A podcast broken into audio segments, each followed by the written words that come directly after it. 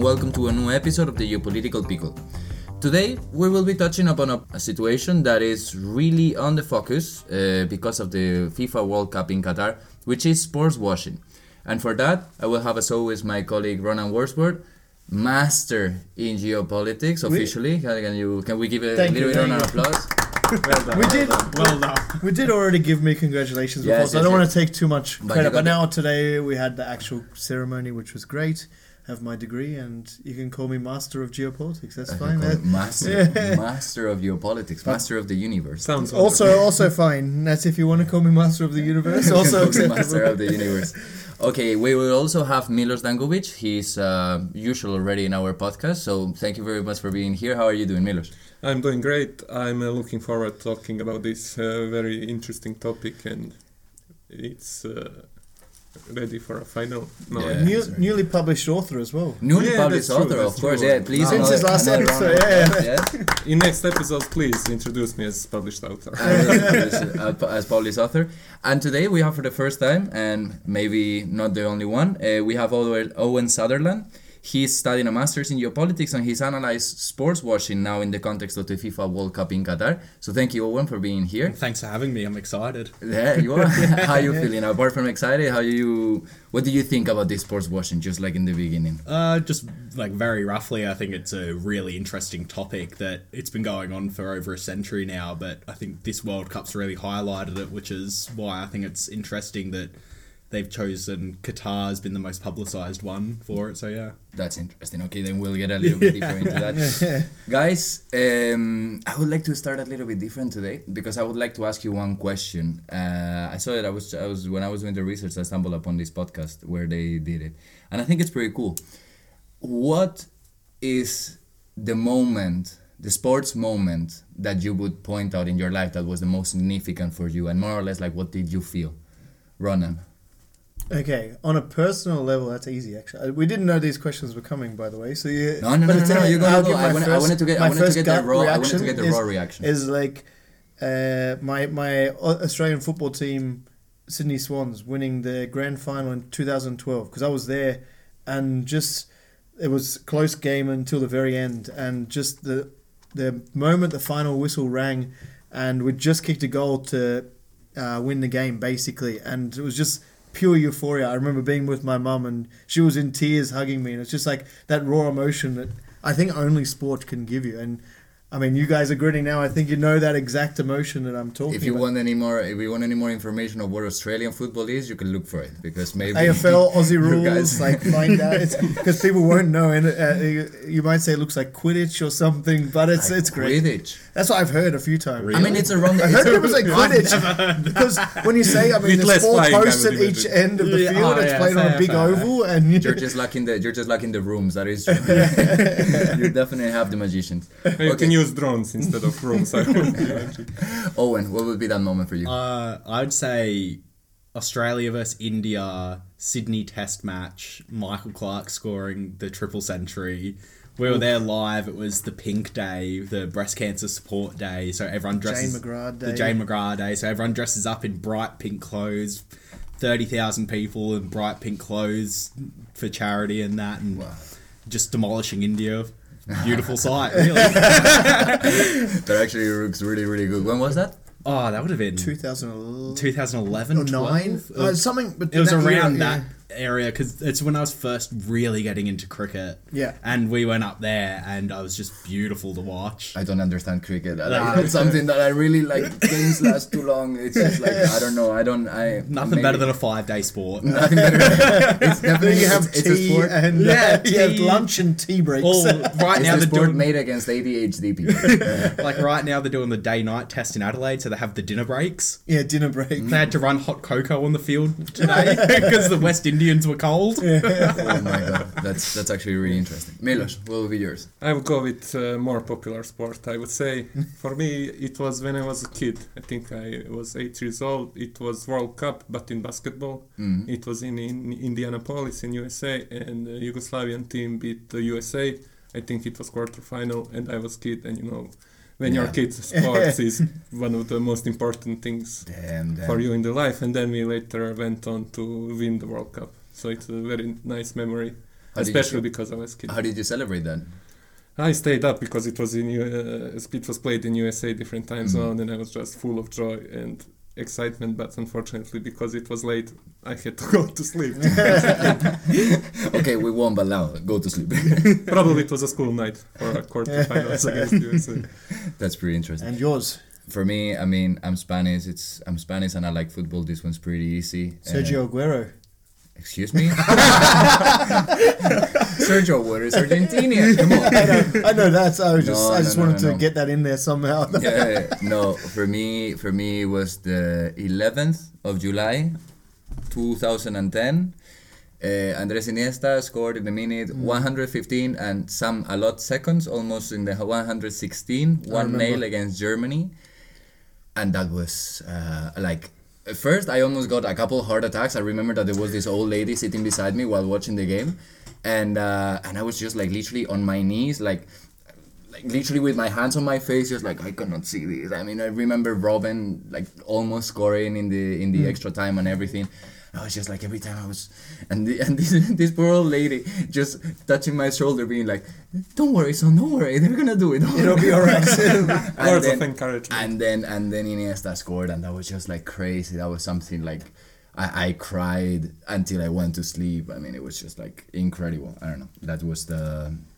It was something we weren't expecting it. So it's crazy. Like nothing can bring people together. and, that is drive why I had these emotions. questions. That's why I Exactly. had these questions because when now when we are going to be talking about sports washing, for me it's interesting to see how because sometimes when we talk about uh, soft power, which is what's going to be what we are going to be talking about, soft power is the um, influence that a country or an individual or a company may have that it's not based on violence or military action and so Traditional realist. exactly power, yeah. traditional realist so it's in a cultural way but how this culture actually is so effective in my opinion because it touches the, the feelings of the people that are watching it and that's why in my opinion it's really really interesting to, to analyze what we are going to do today so i would like to start just by defining a little bit what is sports washing just as a little introduction, sports washing is a term that was coined in 2015, so it's a relatively recent term,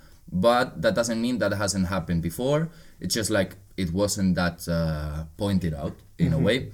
Uh, the definition that we could have, I mean, there's no official. We are social scientists here. We keep on changing the definitions, but we could we could uh, more or less agree on an individual, a group, a corporation, or a nation state that uses sport to improve its reputation and public image, both outside and, and inside of their of their borders or their spheres of influence.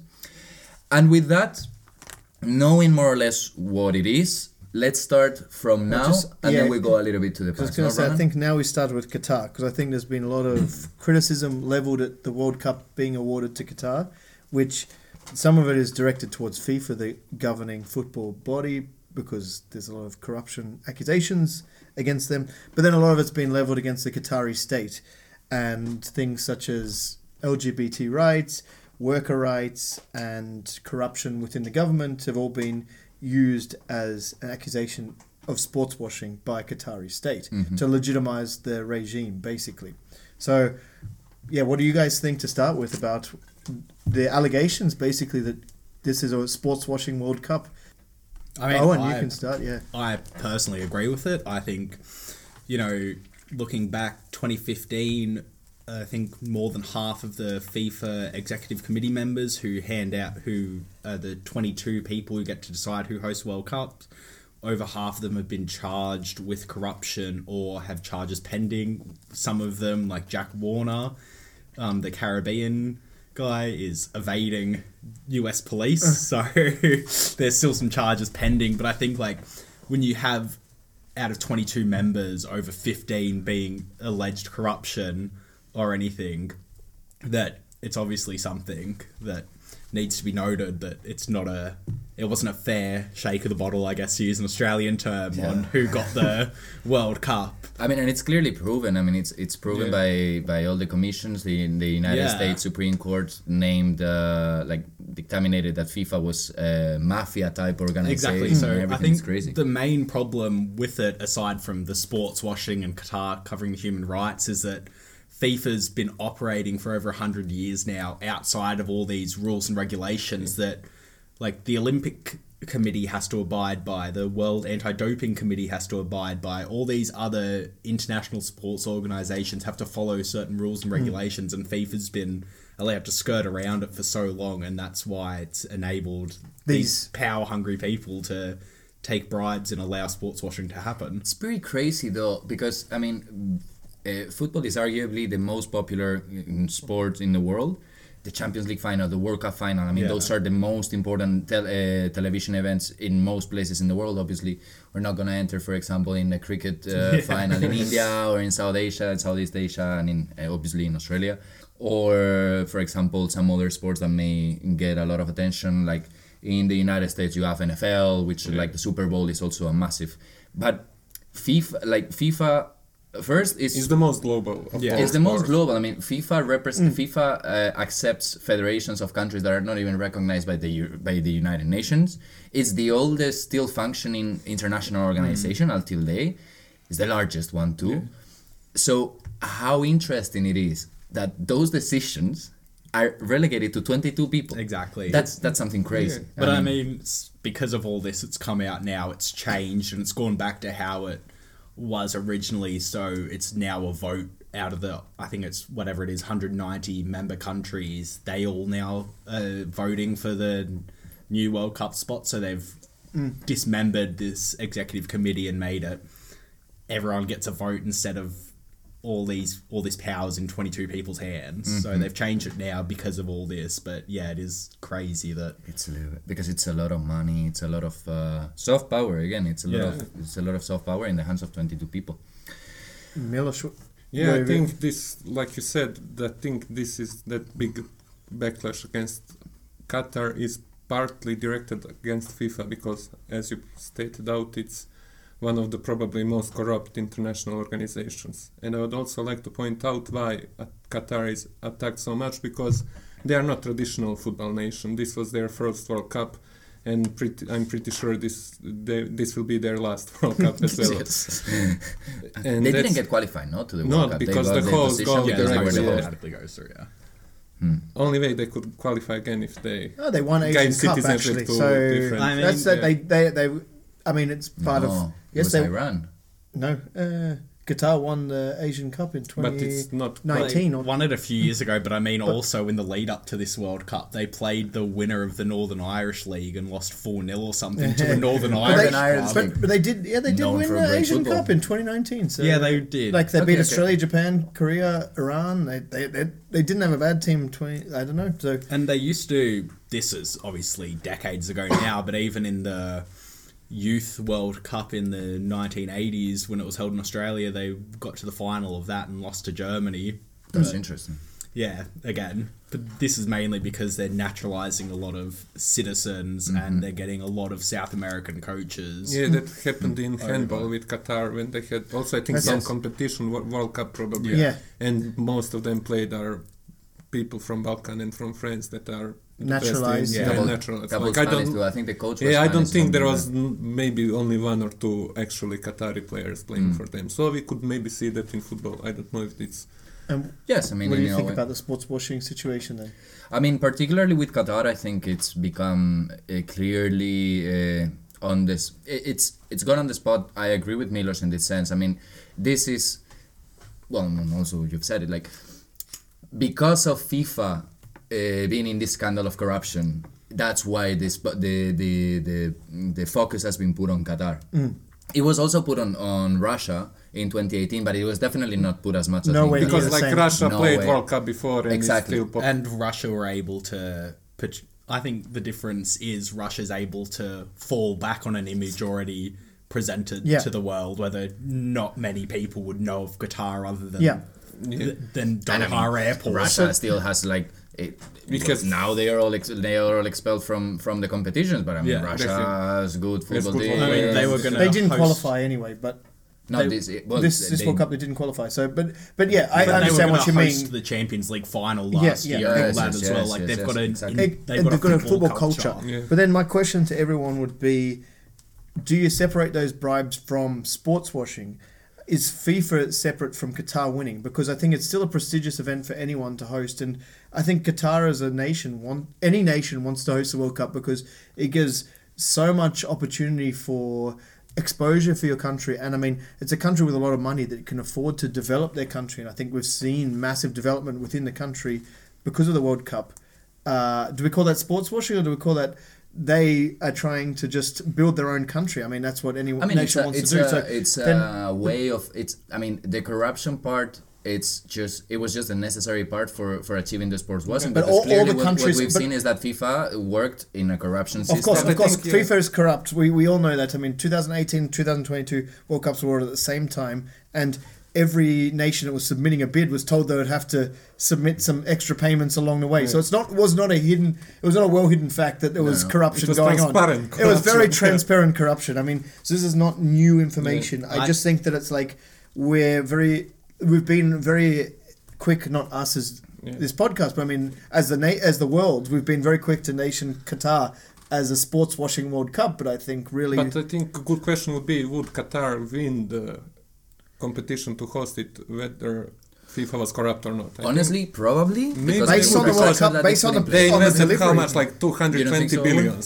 Like next closest, two I think. billion, yeah, uh, something Next, like. the highest spender I think was Brazil with nine billion or But something also, like that. So it's you- like, I don't think you can take that money into account because Qatar's the most spent World Cup ever by over two hundred million. That's what he's saying. Yeah, but, I know, but that's what I'm saying. I think like if you're looking at how like who would have got it if not, I think nearly everyone that is in FIFA or around it all agree that it should have been US's World Cup, and this is why they've got the next one. But okay, next question then: Why should World Cups only go to rich countries which already have developed uh, developed infrastructure? Because Qatar is a very wealthy nation. I think it's one of the top five uh, in terms of GDP per capita in the world.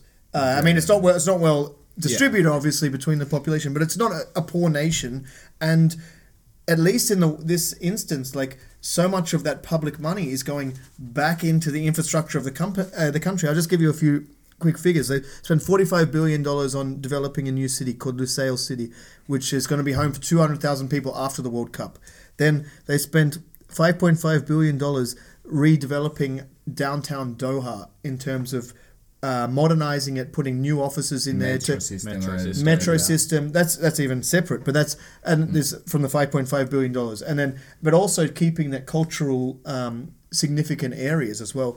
And then they've spent another 7.4 billion dollars on a new uh, port that's there. So these are all things that are going to stay after the world cup. They've actually really invested this so it's Yeah, much better than an authoritarian leader just taking Yeah. it for themselves and their family so i would argue that this is actually eh, not necessarily a, a good thing that the corruption's happened but it's like I, I think we see it with a very pessimistic light. I do agree with you, but I think if you're looking at the World Cup and who should host it, FIFA say they want to improve and grow culture in football. So I think, yes, obviously Qatar doesn't have much of a football culture, and this is going to give them a great chance to do it. But FIFA have all these other organizations and tournaments and that that are done whether you could do this say in America and you've got 300 million people there where football's not one of the biggest sports and if you bring this big tournament there and all the flash and all the hype and that I think like if you're looking at it for FIFA in marketing terms it makes more sense to go to like a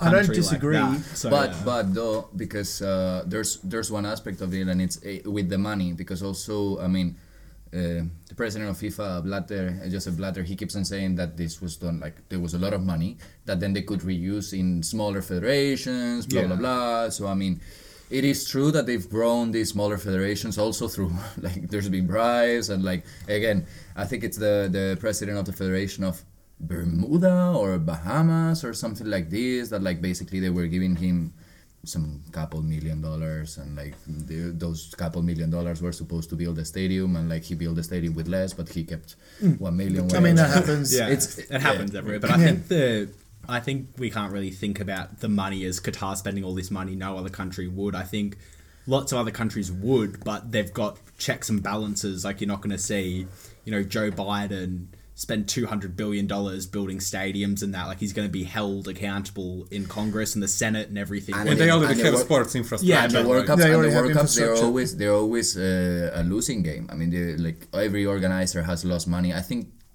every organizer has lost money. I mean, it depends how you like. How measure as well, because obviously Yeah. you, people only exactly people only look at the direct But Yeah. investment that's what I versus the mean, like- direct outcome from the World Cup. But yeah. the long But it's an term investment on this- infrastructure. it's an investment on this on this uh, soft uh, this soft power that were mentioned because in the end, right now, I mean, Qatar has been developing s- uh, several other things. I mean, Qatar has been developing the airport, for example. the That was part of it as well. That was part of the the pro- improvement. yeah. improvement plan. was the- Exactly, like all of these. Also, uh, we are not like this. This is an overarching plan. It's not Exactly, just organizing Qatar. the wa- World It Cup, wasn't it's- just 2022 World Cup. Whereas Exactly, it's Brazil was probably. sponsorship Look at Brazil now. Look at like the Oh, the stadiums. the stadiums are falling into ruined, disrepair. yeah. It's like this. This is a No, the Qataris are dismantling though. I mean, at Some- least there's some- Only Only one. one, there was- one. They're And- It and- was made one. from containers. And Exactly, they- Yeah. and they they planned for it in advance. I would say this is much better. System. and they've said like um it's I think it's a forty thousand seat stadium, the stadium nine seven four or something, and they've already said like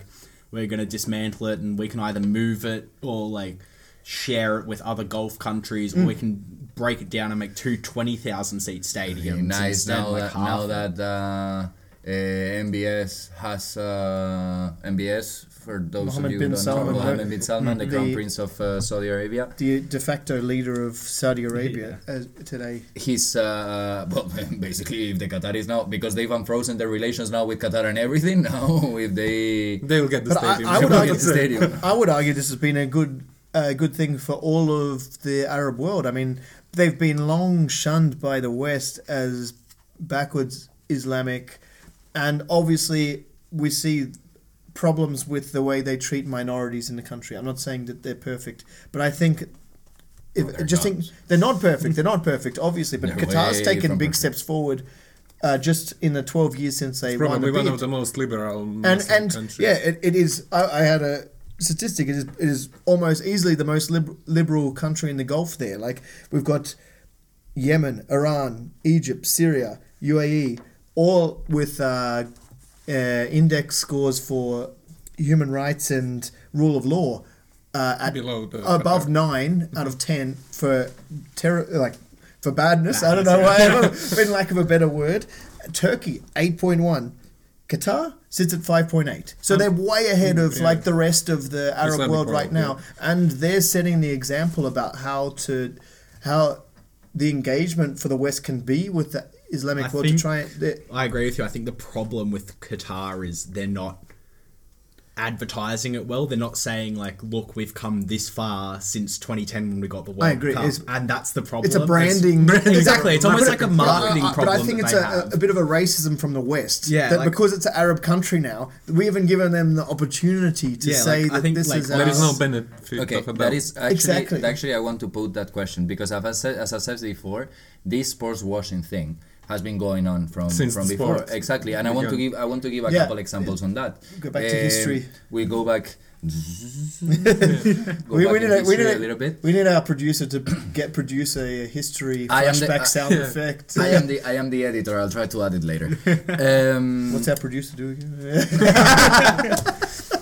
She provided stuff. yeah, yeah. um, no, I, I want to touch about uh, on two on two particular cases. Uh, one of it is the Olympics in '36. Uh, this has been brought up lately a lot. The Olympics in '36 happened in uh, in Berlin, Yeah. and uh, Hitler's Berlin. Hitler's Hitler's Berlin, Hitler's Berlin, already three years after getting into power and everything, and they were used by by the Nazi regime to basically uh, As propaganda. wash their image as propaganda. I mean, their objective was to show this Aryan man winning all these uh, these Gold uh, medals. gold medals, whatever, and then you have.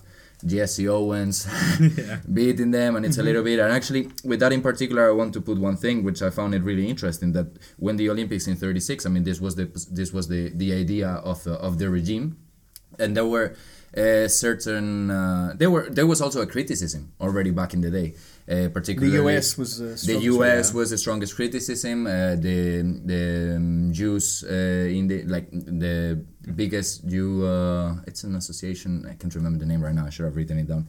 Um, they they actually voiced against the against Boycott this. it. They tried to boycott it, but as any other sports event, and I think we're gonna see it, it's not really easy to boycott the event. It also happened with the with the World Cup in '74 in Argentina. They tried to That happened because with Olympics during Cold War. So if there is a with- will with the for Olymp- boycott exactly. real, I think it could happen. Like yeah, the if there's bo- a real, real will, I think. Yeah. but if it's a real and and a relatively global boycott to it, because I mean, But I mean, I think if America boycotts the United States, everyone will see it as a le- illegitimate But- Olympic Games But I just, I just want to I just want to come back to, to a couple of things. So basically, uh, in the Olympics in '36 again, we have the Nazi regime legitimizing itself and uh, showing how modern and how beautiful it was, and like the International Olympic Committee named it the best Olympic Games to date. It is also a little bit criticized the International Olympic Committee because they seem to be kind of like sympathizing with the Nazi regime.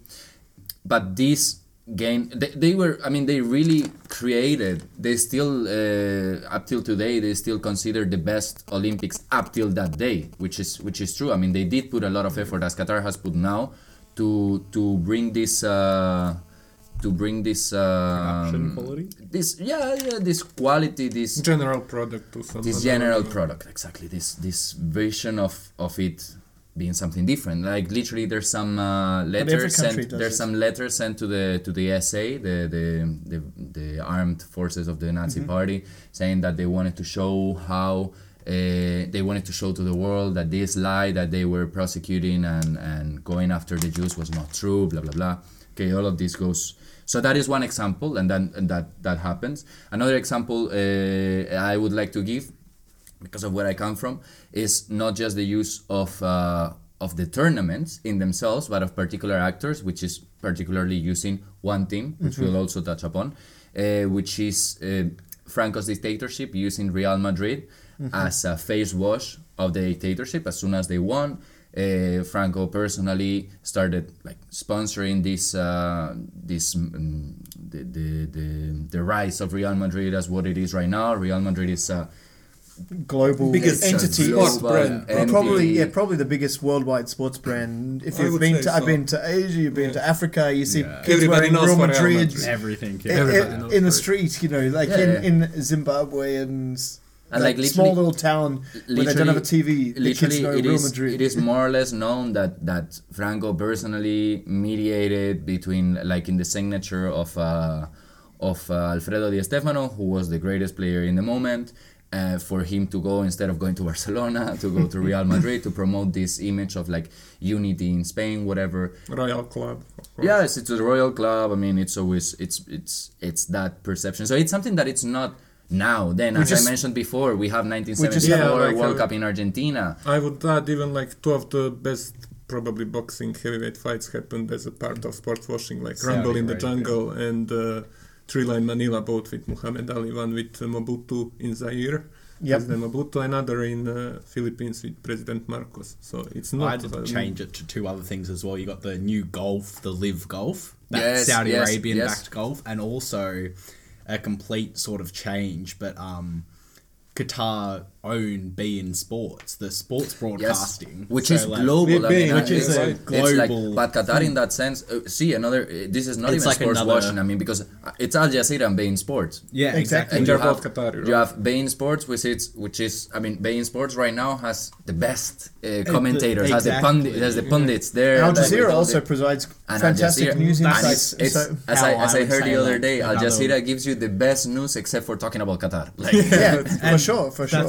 That's another thing I'd point to. Like people talk about people owning clubs and the tournaments and that, but Qatar are reaching into everyday life with beIN Sports and that, trying to promote a better image of themselves. But does it? That's my next question. Like, d- does it really? Like, do people think How many Because- people knows that beIN Sport exactly? is from Qatar? no, or, or exactly. Al Jazeera as well. Like, I mean, it's only it's only lefties really that, that listen to that Yeah. watch Al Jazeera anyway. But, But I it's like, but like, I think for them, it's just more of a thing that they can point to and say, "Look, we can do all this. We're not as bad as the other Gulf countries that you think. Like, we're not as bad of a Gulf state as you think Look how we are. open we are. Yeah, like look what we can do. We can provide all this funding and that.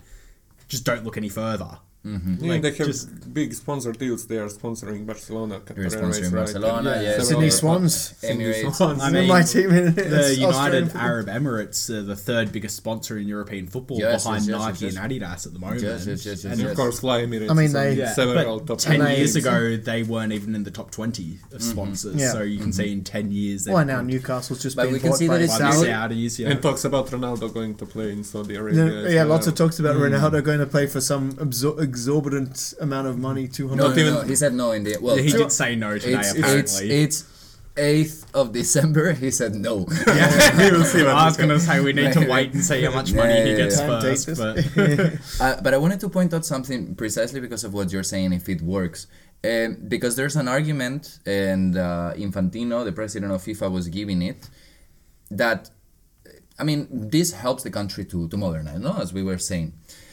But uh, my, my question would be if these events, if the organization of these events, if the, if the purchasing of teams, if, if this sports washing it's actually could actually help improve the situation in these countries because of pointing out the wrongdoings in the countries. Because in the end i mean with qatar what's happened is that Negative, they uh, wanted to have a publicity but for the last year and especially in the last couple of months it's just been crazy Constant though. negative. constant information on qatar and like the and the 6500 uh, dead workers according to ngos and uh, and the, their their anti-LGBT laws, their problems with uh, well, their their Anti-alcohol. undermining, anti-alcohol, undermining of women's That's the one rights. that people cared the most about, things. I mean, the alcohol, they- they- it did bring those issues to the light Mm-hmm. in a way, which at the same time, if you would have asked anyone about Qatar two years ago, yes, first of all, they wouldn't have known where it was, and second, they wouldn't have known that this was happening. Uh, yeah, Exactly. or they say, "What's Qatar? Is, it, is that for dinner?" like, all, all you'd have to say, well, I think any Australian in Europe would be like, oh, that's the place I stopped to to go yeah, home. exactly, exactly. Literally, yeah, yeah, yeah, yeah. So like that would be my question. Like, do you think that it could, at the same time that it helps with this, uh, with their image, do you think it could help uh, at pointing out the the wrongdoings on our own vision again? Because mm, I like I saw the national teams. I saw the the German national team, the Danish, the Danish national team, the English national team, All uh, making statements. all making The statements. Australian and I team that- did the hey, big video. eh, Yeah, but was the like- Spaniards didn't make a single statement because the Super Cup is played in Saudi Arabia. The Super But Cup then is played in again, I would say these protests are virtue signal. If you really care about that, I think you would boycott it, not just make some empty gest- gesture and still play in the World Cup. But I think, I think you know, boycotting doesn't necessarily work to an extent because, like, you need, like we said before, you need a lot of teams to like I one agree, but still, it, country. for me, it means that, that you're not that.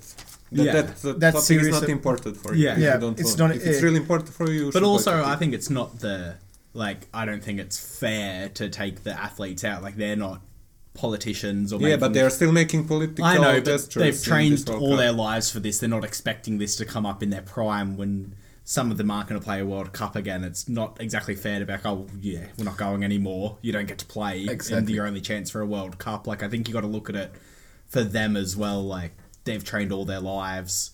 Like, yes, it's going to be a tainted World Cup, but at least, you know, they get the satisfaction of being hmm. like, yeah. like we we have our moral like, virtue. yeah, like the Australians, like you know, they did the three minute video about it all, but you know, it, there wasn't calls for them to be like, oh, don't go. Boycott, yeah. you've you've played really hard for four years trying to qualify.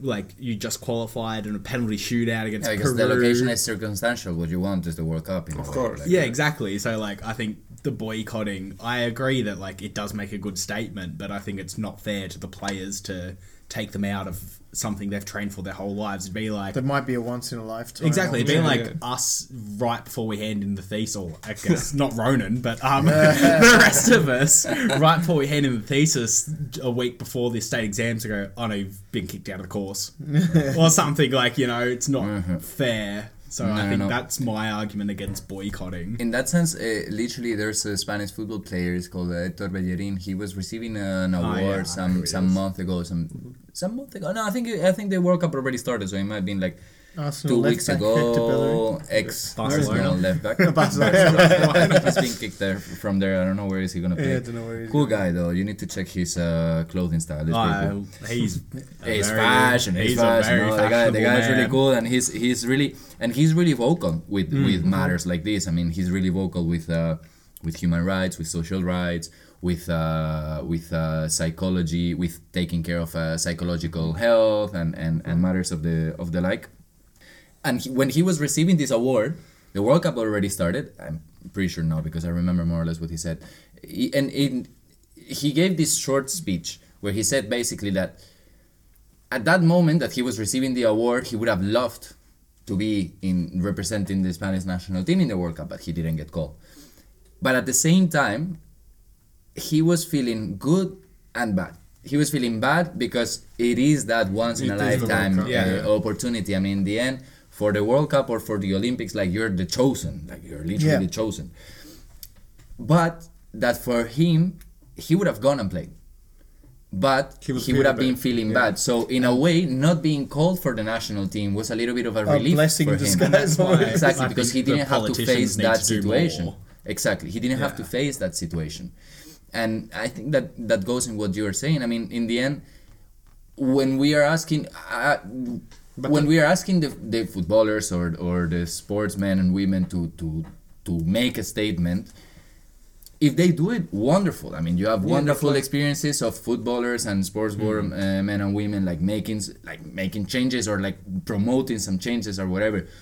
But it's not their job. Yeah, I well, mean, it's it's not their job. And and most of these people, they are young people in their 20s that Or, like, maybe that maybe they don't have any freaking most, idea yeah. of what they're talking about and they tell them Well, if you're yeah, a footballer, probably not. You And- got paid too much at a young no, age, yeah, and you've yeah, got no but idea. if they tell if they tell them, hey, you gotta go and play in Qatar now for the World Cup, and again, like the Super Cup is played in Saudi Arabia, and the and in summer they play in the United States. or to extend Ah, further, if you they play for Newcastle now, you're you're playing for Yeah, uh, exactly. Saudi Arabia. Yeah, but I think so they should the not same- care the players. Like, Exactly. I, I don't I- think they I- should make. I think they I- I- shouldn't make any political statements. I think I Of feel like course, they can. not- I- I can, think that they can. but not exactly at the venue. Let's like do it for Yeah, on I mean, social I, media I, I think people we've got to remember they're humans; they can make statements. But I agree. I think like it's en like masse- not to discourage players or anything, not to diminish them, but like your job is to play the game, and I think you shouldn't be concerned what are the what is the political I background think, beca- yeah, behind I agree. I think that that's when the politicians and that need to do more. Okay, so to make a quick tangent now, just to still do with sports washing, but like a historical comparison. So we talk about Saudi Arabia and other countries buying teams um, using different means. If we look at uh, the Cold War, we had America and Russia, or the Soviet Union, sorry, not Russia, but Soviet Union fighting over sports basically like we had huge money poured in from both sides and the prestige about winning it was like the space race the sports race it was And everything especially in chess. I was going to say, and then yeah that's yeah. so i think it's not a new phenomenon i think just every country has done it historically i think it's been brought to the fore now and i think it really plays into the power of sports within geopolitics as a soft power tool and how money can actually change sports as well and i think it's super interesting and what I, what are your guys opinions on how that ties into the current situation in Qatar, like where we've seen this progress from where it was a multipolar, bipolar system. I mean, eh, that is really interesting because, as I was mentioning, the, the Spanish Super Cup is played in Saudi Arabia. And Saudi Arabia and Qatar are those two enemies in the Gulf. So they've been sponsoring parallel uh, events, and and now, in my opinion, the buy, uh, the buyout by the Saudi group of uh, Newcastle United in, in the Premier League in England is a reaction of Qatar buying PSG. I mean, it's a reaction to that. The So richest you- club in the world. exactly you, basically. can, you have you have the you have that fight that geopolitical fight between the two entities that are in a geopolitical struggle among them two fighting in the sports in their sports um, sphere over that as the United States well not at the same level obviously but as the United States and, and the Soviet Union was doing at the, at the moment and I mean it's always a sense of, of pride to have your people there in Be in the best in the world. exactly be the best in the world. I mean, Hmm. when the Soviet Union was still uh, was still uh, The alive, Soviet Union. the Soviet Union won the Euro Cup, for example, the football Euro Cup, and they were putting a lot of money there. Yugoslavia was a massively uh, also sponsored team. They were both in basketball and in Of course. football. They were incredibly good. They also won the Euro Cup. The Soviet Union, Yugoslavia, and then Brazil, West Germany, whatever, were always in the top four, top six, top eight teams, both in basketball and in football. So I mean, I I agree. It's, Yeah, it's, it's- something that it's not new. I would say it's understandable why nations do that because it's the probably you have the biggest audience in the world that the whole world is watching. Definitely is World Cup. You have probably a couple of billion people that will watch the World Cup, at least the final. So it's uh, it's not surprised that the Won't nations watch it will this do year. this year. No, I don't believe you. no, I will watch it. Yeah, You watch you watch it when Morocco win, or not talking about that. but yeah, like I said, it's it's uh, one of the more important parts of uh, soft power, I would say, because not a lot of things that whole world will be watching. Sports is one Mm. of those things, I would say, and especially like we said in the beginning, it sparks emotions, Mm. Either bad or good, but definitely it. Nobody is like neutral when watching sports, even if you don't support some teams. you pick If- a side. you pick a side Yeah. always. So that's I Mm. think great correlation with geopolitics in the end And and, great power competition. It's also internally because I think it's it's the i- that's the the best of it. That's why the first question. I think it's the best of it. It boosts your own population to supporting this. I'm sorry for going back to Spain again, but like I, I know it really well. In 2010, when Spain won the World Cup, the FIFA World Cup, the country was in a massive recession, peaks of unemployment, everything. Now, the 11th of July 2010, Everybody's we were all in the street with our freaking yeah. Spanish mm. flag, celebrating, blah blah blah. Everybody's There was- patriot when you There win. was no independentist movement. There was no nothing, nothing. Everyone nothing. was Spanish. Yeah, everyone was Spanish. There was there was always a player that was from your region or whatever, so you could identify with it. I mean, it was a general feeling of joy. It was. Um, For me, it was the last moment of joy uh, uh, before everything just went to shit in the country. So it's a double, it's a double-edged sword in that sense. It's, yeah, but uh, losses could have the opposite effect. exactly, course, it does have the the opposite effect. But even even the the, the even when you lose, nation unites around even some even when you lose if you don't lose in a bad way if you fought like this this feeling of like fighting whatever Yeah, that still encourages this, exactly that still encourages this this national uh, view sentiment. and there's national sentiment or whatever so it's it's uh it's it's really interesting but i wanted to touch because well i don't know if you had any more on saying in, on on history in the historical part No, no. Because I want to I want to say one thing. Uh, we're talking about the we've mentioned already a couple times PSG. I want to point it out just like to to make a map of more or less what it is now. Um, for the last 10 years, there's been several teams that have been bought by conglomerates or directly by states, uh, which have made the balance of power in European football shift, which is a lot of money involved. Uh, you have uh, Qatar involved with PSG, with Paris Saint Germain. You have the Emirates involved with Manchester City. And you have uh, now, well, since uh, 20, uh, 2021, 21, yeah. 2021, Newcastle, confirmed, yeah. Newcastle buying. And we had, of um, course, Roman Abramovich and Chelsea. But Yeah. That's exactly what I wanted to say. Because it's not just the States. 2005 was it? 2006. I think four. I four. Think four. Yeah, it was. It was much much earlier. When they played semi-finals, that was I think before. Abramovich, 2004, they when won the Champions League. Though, So maybe with they did the Mourinho. That was sport. Ah, that was but that was. But Porto. that year, that year was true, you're right, I you're think right, that you're right. year when they played, 2004, but Chelsea played semi-final. I think Yeah. that year But so- they were both. But that, that's my that's my that's my my my point here. That it's not just states or whatever using this soft power. It's also individuals, wealthy individuals, to to see their their image related to sports instead of being related to anything else. Shady business. Exactly. Um, I mean, do people know that Wolves owner, the Wolverhampton Wanderers, who are also in the Premier League, their owner is uh, a guy who I, I don't know his name, but he runs a company called Fosun International and is very closely associated with the CCP, the ruling party in China. So it's again, everybody knows about the Gulf countries. We don't talk much outside of that. I think unless you're a fan of a club and then you don't like your particular owners and they're American and they don't want to invest, then you have a problem with them being. Are you talking about Man United? and and Liverpool and Arsenal, like they all say the same complaints, right? Mm-hmm. Uh, but then, other than that, there's not nobody has a real problem with those people owning it, But unless even- it's about them not investing enough money. The only time, even like Wolves, people that were happy that this this uh, Chinese businessman, which obviously he got rich off the back of his close ties with the the CCP. Uh, nobody had a problem with that, but people have a problem With with, the the Manchester Arab City, states because But I think they, they like, see it differently. But and I, I think a part of I it is because of the racism against be. the Islamic and Arab world. Honestly, but then but, again, like, they have a higher profile and they are more connected. I would say to the more state. connected. Yeah, because it's more. like connected, they're like, like- that I That's partly because they are, but they have like they are uh, specific in their own way.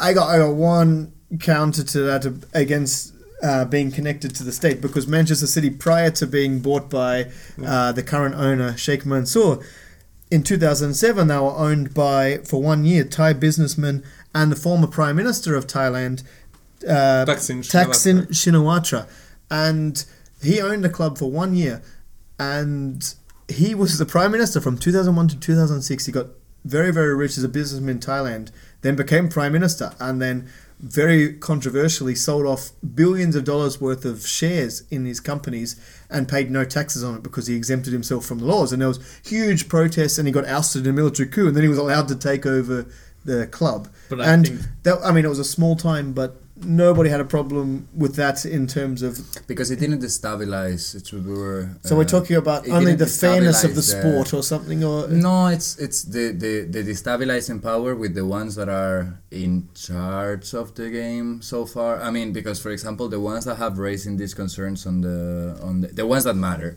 that have raising these concerns on on the Arab states buying teams, having other great teams, having That- Juventus, having Bayern But still, Munich. That are worried about their own by, status. Really rich people. Exactly, Like they're owned by really rich- in Exactly, yes, yes, yes. exactly, exactly. exactly. None of those are poor poor clubs. Like they're all Like owned by rich people is that are worried by that they're Family gonna, Agnelli, because, which but They're gonna because lose it touched, but because it touched precisely because they are so big, when they raise that that topic, They it don't becomes boom. They don't want a new like, player in the game that could Exactly, potentially they don't want beat a new them. player. That's I when we put the focus on the Yeah, on the exactly. On sports washing and, Exactly. and I think it's even boils down to even less so like yes, the Chinese business tycoon owns Wolverhampton, but I think there's not as much of a problem with him owning it because he's not doing what PSG and Man City are doing, spending hundreds of millions of dollars on players, and I think but so Manchester United, so Yeah, are Liverpool. Liverpool, I know, Liverpool spent more. Yeah, But no, I but no one has spent 222 million on Okay, any player. But I PSG is an like- ex- exception. Yes, but I think like that's But- the problem. I think like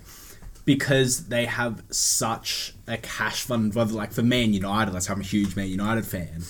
You try like Your biases are showing here. That's, you try for years to try and I get, am a Man City fan just for just for transparency Like, reasons. you know, uh, Madrid, But yeah, but Madrid the difference you try why- so long to get these players, whether like for PSG or that, they just I go mean, like. But Man I mean, United is not poor exactly, Like, I why yeah, American I money is be- better no, than I know. I'm not money. saying that, but I I'm saying be like pleading the I pauper think, as a Man United no, fan. I'm not. But I'm saying like I think the difference is the critiques are coming from these Arab states because like lesser teams like Brighton and all that aren't able to afford the same. Not obviously they're not going to be able to afford the same quality players, but like you know Neymar. I think the Neymar purchase by PSG was the sort of one that showed the financial It disparities.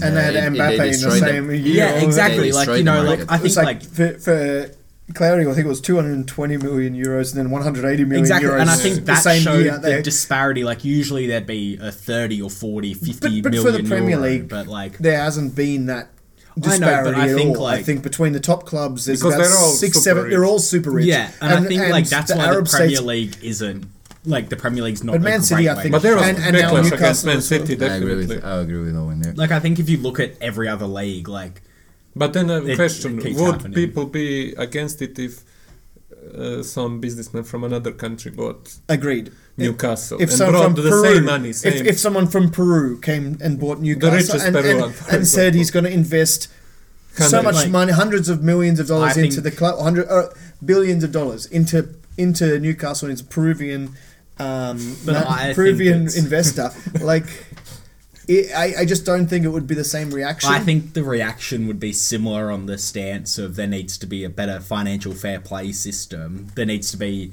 like a more regulated system on who can buy clubs, how much money can be put into But them. then like- you would need to limit, I would say, the already I know, but you need to change the like- whole. You need I to know, whole, change the whole system of football. Yeah, otherwise- I agree. I It's know, but, unfair, like, but I think, it's, like, it's the way football's sports money always. was always the most important thing. In every there's sport, one argument at the moment out there that the Premier League and other leagues around the world need to have a rebuttal test. So for new owners, they have to sort of rebut the fact and prove that they're not trying to just buy the clubs for. But that's the opposite reason. That's to try and uh, bankrupt the clubs, basically, right? To drain no, the funds. no, not even that. It'd be There's like just been a, ca- cases of that on the opposite end of the spectrum. So Yeah, now we're no, actually getting not- angry at the clubs are spending the money and investing not in the club, and then one for that. It's more of a you've got to sort of prove you're not buying the club to improve your own image. You're buying it because you genuinely. I'd want be interested to, do see it. how those tests. But- Okay, okay, Yeah. but That's for that, I would say I would have. I will have two questions. The first would be, um, is the image of these countries actually improving? I know, as a matter of fact, that the image of individuals can improve if you relate them to sports, even if you just relate them to sports. Sorry to go again to, to Spain, but Real Madrid president is Florentino Perez. He's the owner of the biggest construction company in the world, and you will never see his name related to his company unless it's like sporadically related to that. which which but- company is it? ACS. ACS. I, I do know they- them. I do know that. Yeah, yeah. Yeah, I of course you know them. I was a civil engineer.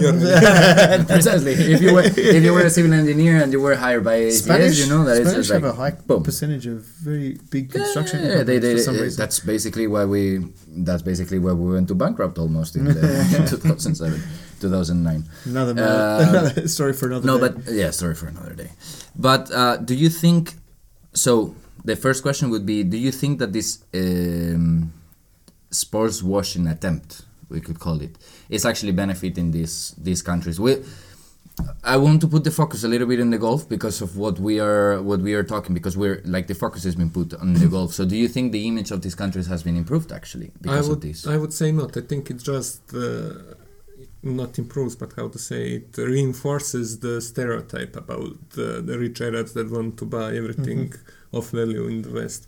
Same could be said for uh, Roman Abramovich, who was again like a poster boy for uh, Russian oligarchs that Mm. are especially Very close in, to Putin. in England and in Britain that are Yeah. influential. So I would say I would agree with you that it's more about the individuals Mm. even in individuals, I think it could have a bad effect. But for states, I don't think that anybody said, yeah, Qatar is good because they invest in PSG or for Or in the World Cup, India, or in the World Cup. Cup. Yeah, I think like we said before, it brings negative PR when they are put uh, onto spotlight like Mhm. that, and definitely will be put on spotlight if you pay for a player 220 million. So hmm hmm No, I 100% agree.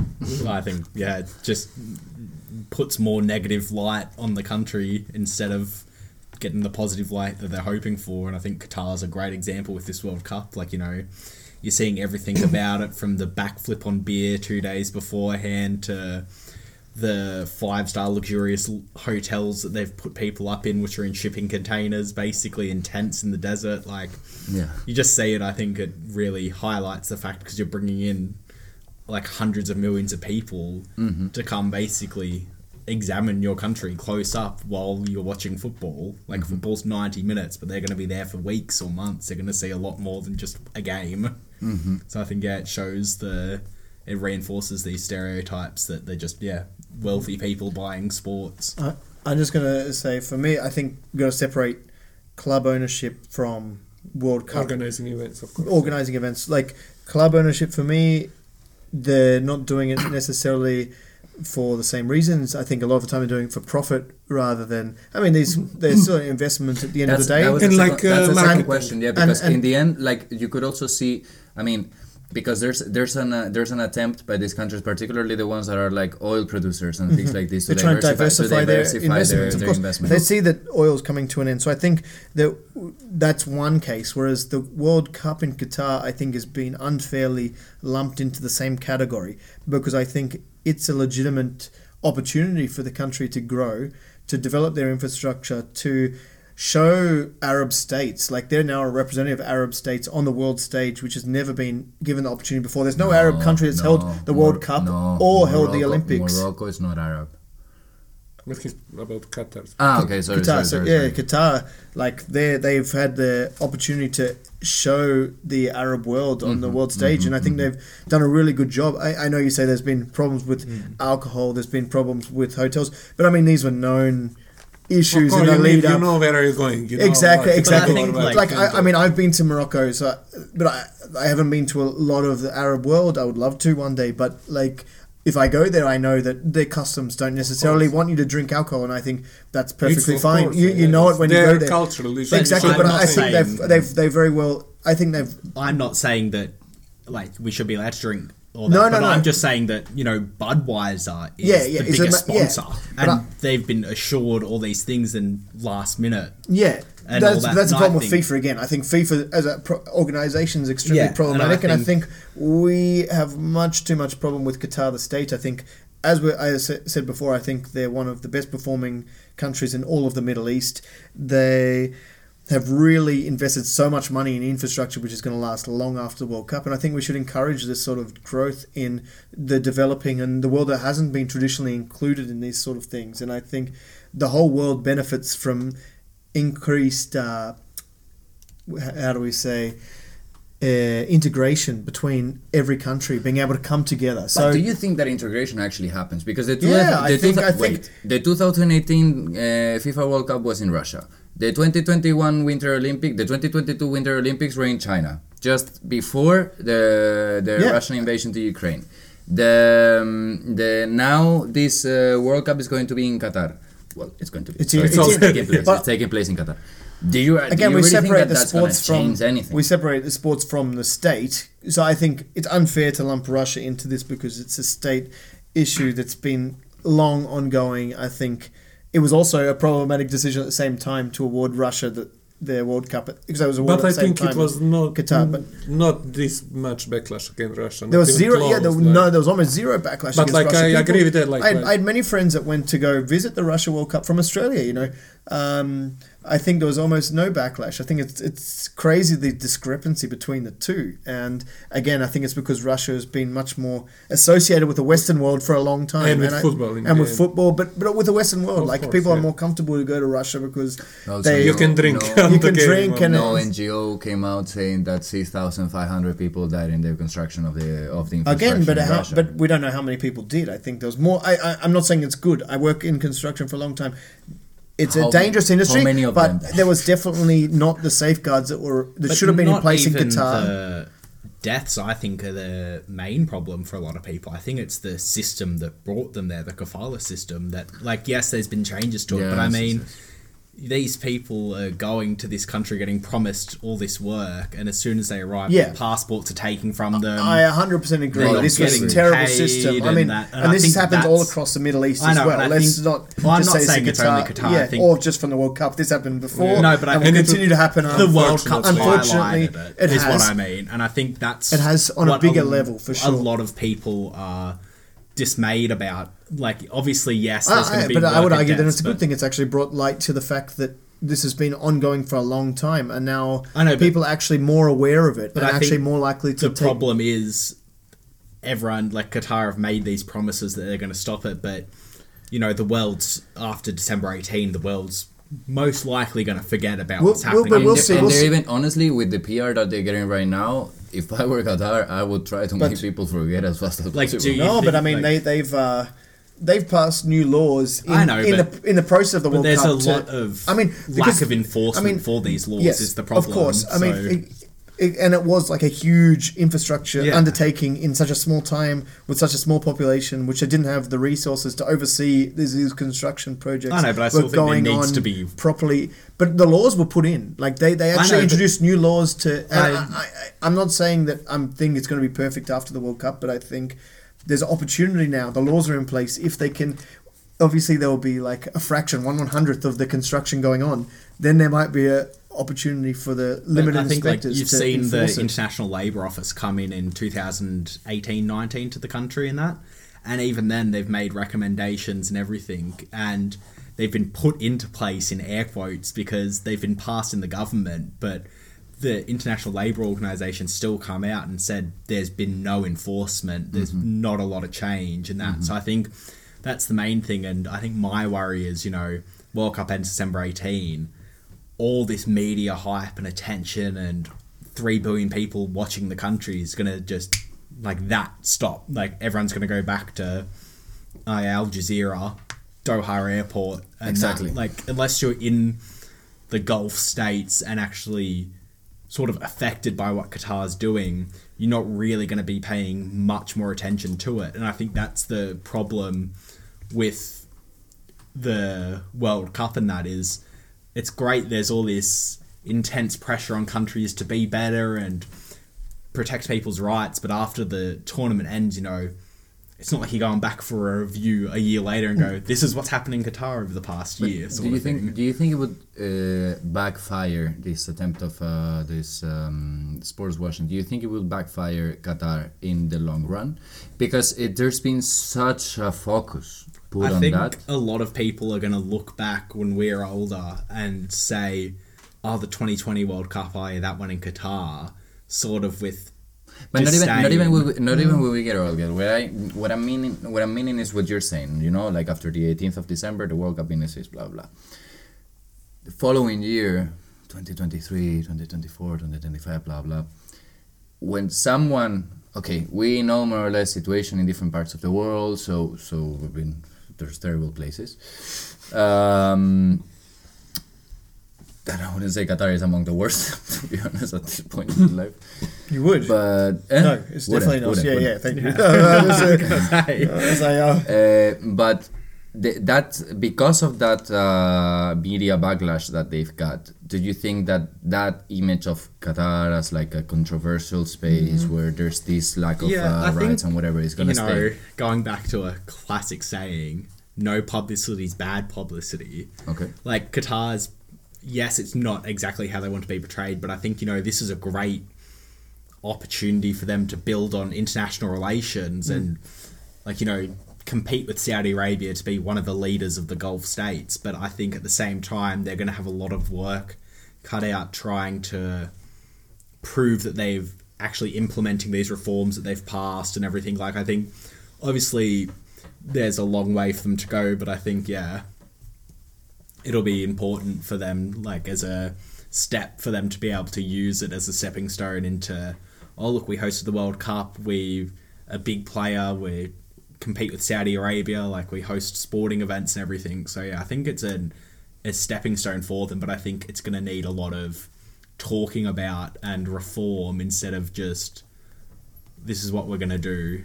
So it may actually pressure them, in your opinion, to, to I- like actually. Uh, Well, it, I think it already has pressured things. them. Like we've seen reforms in the kafala system. There's been hmm. an introduction of a minimum wage and all that for hmm. migrant workers. So there has been, improvements. yeah, like like like we said before we recorded, Qatar's developed more in 12 years than it has Yeah. Yeah, in its history. Like uh, it's by far. been a crazy transformation for the country and i think like people need to realize that then also if qatar wants to be one of these world players there needs to be more. Mm-hmm. I think there needs to be a little bit more done to for them to be able to say like yes we can be an international player. Like they're already now trying to host diplomatic talks be like a peacekeeping nation and host talks between countries so i think Yes, they were. Uh, I would like to point that out. Actually, they were the ones that uh, held the talks between the Taliban and uh, and the United States. Exactly. So like they're trying to grow into this role, but I think in order for them to grow into this role,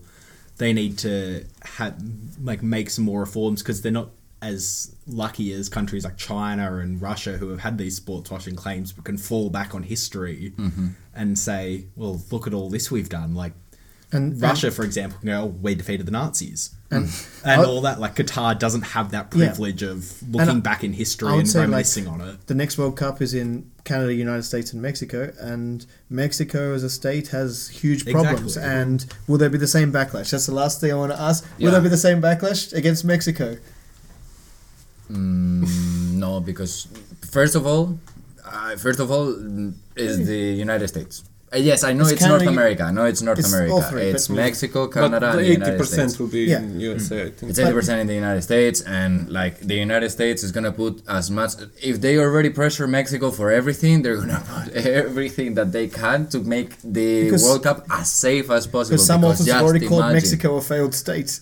Some Yes. people even here would. That's call for another episode. That's- that's for another episode. Oh, I'm That's why- that that's down why I for was just- another episode. That's yes. that's why I was just like, just as a quick Mexico final, a as a I quick don't final think thing. they will. I think you know. because it's different. Like it's not But that there's not gonna Mexican state is uh, pushing drugs and things. It's like cartels, not like Mexico. Yeah, Yeah. they have Yeah, Like I one, think like, like major yes, problems with The World Cup uh, drug violence, but then again, There but was- it's Which not is better. 2014 Which World is Cup, better. 2014 That's- World Cup, no, 2014 World Cup in Brazil, 2010 World Cup in South Africa. yeah. You're telling me the insecurity problems. I know it's not the same Of level course, of so- Mexico, but the insecurity problems in Brazil And the and South corruption levels in South. Africa as well at that time, and Brazil. So I mean, And there was every no World Cup's backlash. been plagued Yeah. by corruption. Like you can look back on it as soon as So, I mean- João Havelange, the Brazilian, gave it to Argentina, the mm. junta. It's Yeah. been since then. There's been Yes, corruption, but I think Mexico just quickly will be different. There won't be as much because there's only going to be a few games in the country. and all people And I from think they're cartels gonna, gonna, they're watch gonna, the and games. gonna, in my opinion, I mean, they're gonna, they're just gonna put them in the DF or like there's in- a you're gonna have a couple more places in Puebla. Maybe they have a good stadium too. and like I think gonna like leave it in the those. problem with Qatar is associated with the a lot of the critiques are coming from also like they're not a footballing that like yes they Yeah. play football but I think a lot of it go is back yeah. to yeah. like a lot of countries that didn't make the World Cup are like well how come they get to like how why are they hosting it why are they playing it they've never been in one they Yeah. Rank like worse they're not even in the top 100 No, countries they in were ahead of Australia, I think, going into were the they World Cup. okay well FIFA rankings. But They were, that's- ahead, but yeah. they were ahead of Australia, but that's not because of Qatar's. and we uh, almost beat good, because of Argentina. Let the fault. record Exactly. state We we, almost almost beat beat Argentina. Argentina. but You know who beat Argentina? Saudi Arabia. That's a good sport. and Morocco. But I think No, that's Morocco the thing. Like a No, lot Morocco of countries are very will, jealous the prediction. They- they- about it. Like Yeah. I think a lot of countries are jealous because they're playing in it. Whether, like you know, a lot of Asian teams, like Egypt, didn't make it, for example. Yeah. Egypt have a long Football footballing history. culture and history, and I think that's sort Yeah. of a lot of So it's- dismay that they've taken a spot from a team. But also, like it happens every World Cup, the host always qualifies automatically. So It's also Let's- guys. It's also the first World Cup in Asia. Like it's. uh it's not the first World first Cup in. Asia. this one in Korea. Oh, First sorry, World sorry, Cup in sorry. First Middle one East. in World Middle Cup in the East. Middle Yeah, East. yeah. The But- first World Cup. and that's in what I think Middle like East. a lot of countries as well see other countries like Egypt and that who have attempted like have put in bids before to mm, host Yeah. the World mm-hmm. Cup and not get it and now it gets to Qatar. Yeah. It's sort of like I'm not saying Egypt's any better or any worse, just saying that they've been in Right the They're now, football right now, than right- Qatar, right now, I'd much Yeah. rather be living in Qatar. Than I know, in but I'm just saying like It's- there's a much more of a fair. footballing Yeah. culture and history and Mohamed Salah. yeah, exactly like the proudness of their football. And they've been putting in bids for years to host it, mm. sort of thing. And I think that's where a lot of the sort of criticism for them hosting it. Well, thank you guys for joining us. It's been Yeah, uh, fascinating discussion. I think uh, I think we can I think we can leave it from from today. we, I mean, we could talk for another two hours. we could talk for like two hours, but guys, we love want to- geopolitics and we love sports. So We this is a problem. You get us No, guys, guys, guys, don't lie. Eighty percent of this conversation have been, has been on football. So like, it's if anyone understood the game, then the, the teams that we were saying, no, but it's um, Please, I mean, we want to hear people's opinions on. it is it is a really washing. interesting topic. Yeah, I because uh, It's it's as you said, it's been brought to the fore recently, and like exactly, it's, like suddenly this is like uh there's like the this is the glass breaker in a way. Yeah. Like suddenly you realize The that this is happening. Like we saw it before, but no one cared because it's another soft power tool. But suddenly it's in the table because uh, Qatar Qatar, is doing it, and because uh, yes, because everything uh, surrounding it. Thank you, Milos Dangubic. Thank Dan you, Govic. thank you. Dangubic, Dangubic, and thank you, Owen Sutherland, for joining us. Thank you for having me. Thank you, Ronan, for joining us. Thank you, Wanfree, as always. And uh, thank you very much, you that you're listening. If you And survived this long, we appreciate it. If you survived this long, we appreciate it. Leave something on the comments. If you survived this long, just write okay. we would. Then we know. Then we know. Put which team you support in the Yeah. comments. and uh, or just write if you're watching the World Cup or if you're boycotting it. That would be fun to see. In any case, thank you all for listening, and we will be waiting for you. Well, no, we will be here again and next we'll be week. catching you again. we'll be catching up again with more the geopolitical Pickle. Don't forget, now we have weekly news roundup, map of the week. Now, guys, this is growing a lot. You definitely should follow us. So leave us a follow, leave us a comment if you liked it. Thank you very much for being here, and we'll hear you. Well, you'll hear us in the next week. Thank you. Bye. Thanks for tuning in, the Geopolitical Pickle. We hope you enjoyed the episode, and we look forward to seeing you next time. In the meantime, follow us on Instagram for more behind the scenes content. And subscribe to us wherever you get your podcast. Thank you, and see you next week.